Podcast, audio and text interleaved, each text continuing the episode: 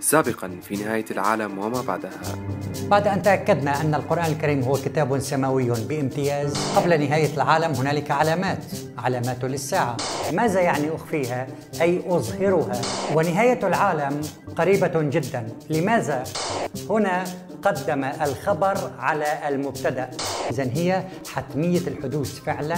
هي حقيقة مستقبلية لا بد منها. وعند انتهاء دوران الكون مع الكون المضاد ووصولهما إلى الساعة صفر سيحدث حدثان هائلان في يوم واحد يهزان الكرة الأرضية.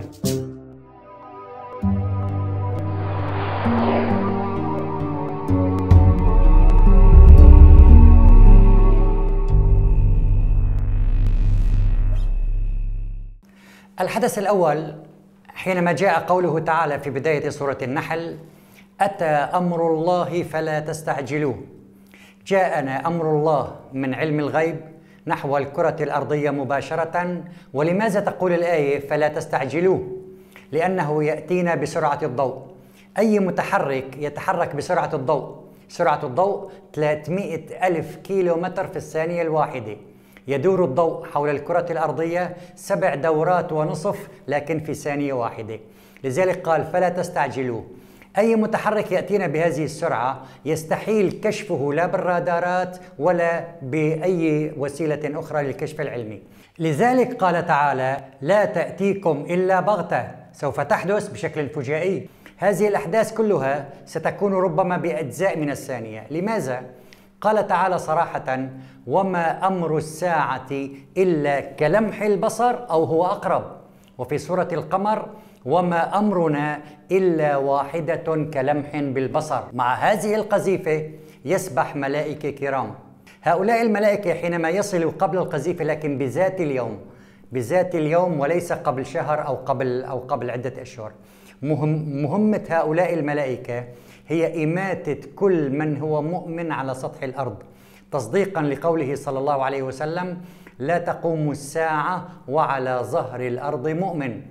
الصورة التي أوضحت هذه الأحداث وبالدقة الفيزيائية هي صورة النازعات. نلاحظ صورة النازعات. والنازعات غرقا. لماذا قال غرقا بسكون الراء؟ الغرق هو العمل الواحد المشترك أي أن بتلك اللحظة كل الملائكة الكرام سوف يقومون بعمل واحد هو إماتة كل المؤمنين على سطح الأرض. أي لا يبقى هناك ملك جبال ملك رياح ملك يمين ملك شمال. كل الملائكة الكرام يقومون بعمل واحد هذا يسمى الغرق. والناشطات نشطا بسرعة وبقوة. والسابحات سبحا سبحوا مع القذيفة فالسابقات سبقا فسبقوها. فالمدبرات أمرا. سوف تقوم هذه القذيفة بصدم الأرض من جانبها فتعكس دوران الأرض. قال تعالى وحملت الأرض والجبال فدكتا دكة واحدة. إذا حينما تقوم بصدم الأرض من جانبها سوف تعكس دوران الأرض بشكل فجائي وبخلال أجزاء من الثانية. هنا دكتا دكة واحدة. هذا الموضوع سوف يعطي ذهول كامل للناس. يا أيها الناس اتقوا ربكم. لم يقل يا أيها الذين آمنوا. يا أيها الناس اتقوا ربكم. إن زلزلة الساعة شيء عظيم. يوم ترونها تذهل كل مرضعة عما أرضعت. قال مرضعه ولم يقل مرضع. لماذا؟ المرضع المرضع خلال سنتي الرضاعة تسمى مرضع. لكن المرضعة هي التي يكون طفلها في حالة الرضاعة. فجاءت الآية لشدة الهول تذهل كل مرضعة عما أرضعت وتضع كل ذات حمل حملها. إذا هذه الهزة القوية سوف تعكس دوران الأرض لقوله صلى الله عليه وسلم سوف تشرق الشمس من مغربها. إذا بعكس دوران الساعة.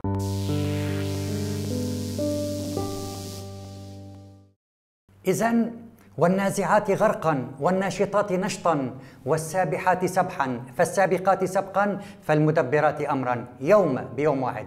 ترجف الراجفة تغيرت دوران الأرض تتبعها الرادفة. ما هي الرادفة؟ حين حين مرور القذيفه بجانب الشمس سوف تسبب انفجار الشمس. يقول العلم الحديث ووكاله ناسا إذا انفجرت الشمس بخلال عشر دقائق سوف يصبح حجم الشمس بحيث يكون الزهر والقمر بداخل الشمس وتكون حدود الشمس بيننا وبين القمر. الله سبحانه وتعالى يقولها صراحة فإذا برق البصر لشدة انفجار الشمس وهذا الضوء الشديد وخسف القمر إذا أصبح القمر داخل الشمس وانتهى. فإذا برق البصر وخسف القمر وجمع الشمس والقمر. منذ 1400 عام القرآن الكريم يعطينا الأبعاد وبدقة العلم الحديث يقول إذا انفجرت الشمس سوف تصبح حدود الشمس الكتلة النارية بيننا وبين القمر. الله سبحانه وتعالى قال منذ 1400 عام وجمع الشمس والقمر. وسوف يزول الغلاف الجوي بالكامل. قال تعالى في سورة الانفطار إذا السماء انفطرت. ماذا يعني انفطرت؟ انفطرت آه، كلمة مرادفة لكلمة الفطرة أو البداية.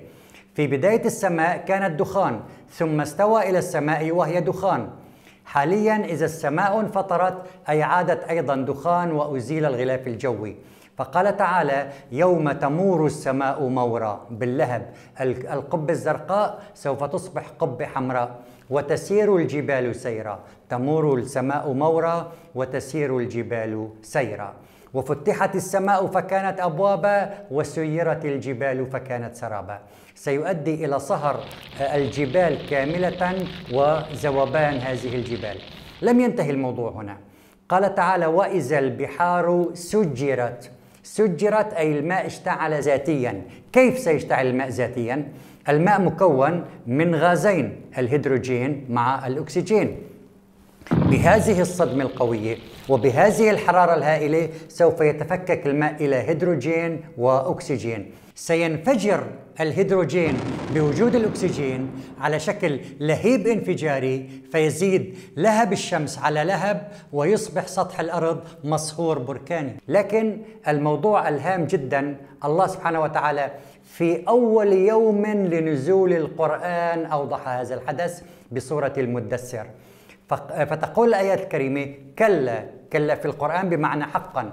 كلا والقمر والليل إذ أدبر والصبح إذا أسفر. فلماذا قال عن الليل إذ وعن النهار إذا؟ الليل سوف يذهب مباشرة بانفجار الشمس حيث سوف تصبح الكرة الأرضية كلها مضاءة من كل الجهات. والليل إذ أدبر. والصبح هذا الضياء الشديد إذا أسفر سوف يستمر الضياء وهذا الوهج إلى فترة طويلة إنها لإحدى الكبر أحداث ضخمة جدا وأحداث كبيرة جدا سوف تحدث في يوم واحد وتنتهي الحياة على سطح الأرض ثم تقوم بعد ذلك الثقوب السوداء بعملية سحب الكون لإزالته إلى العدم.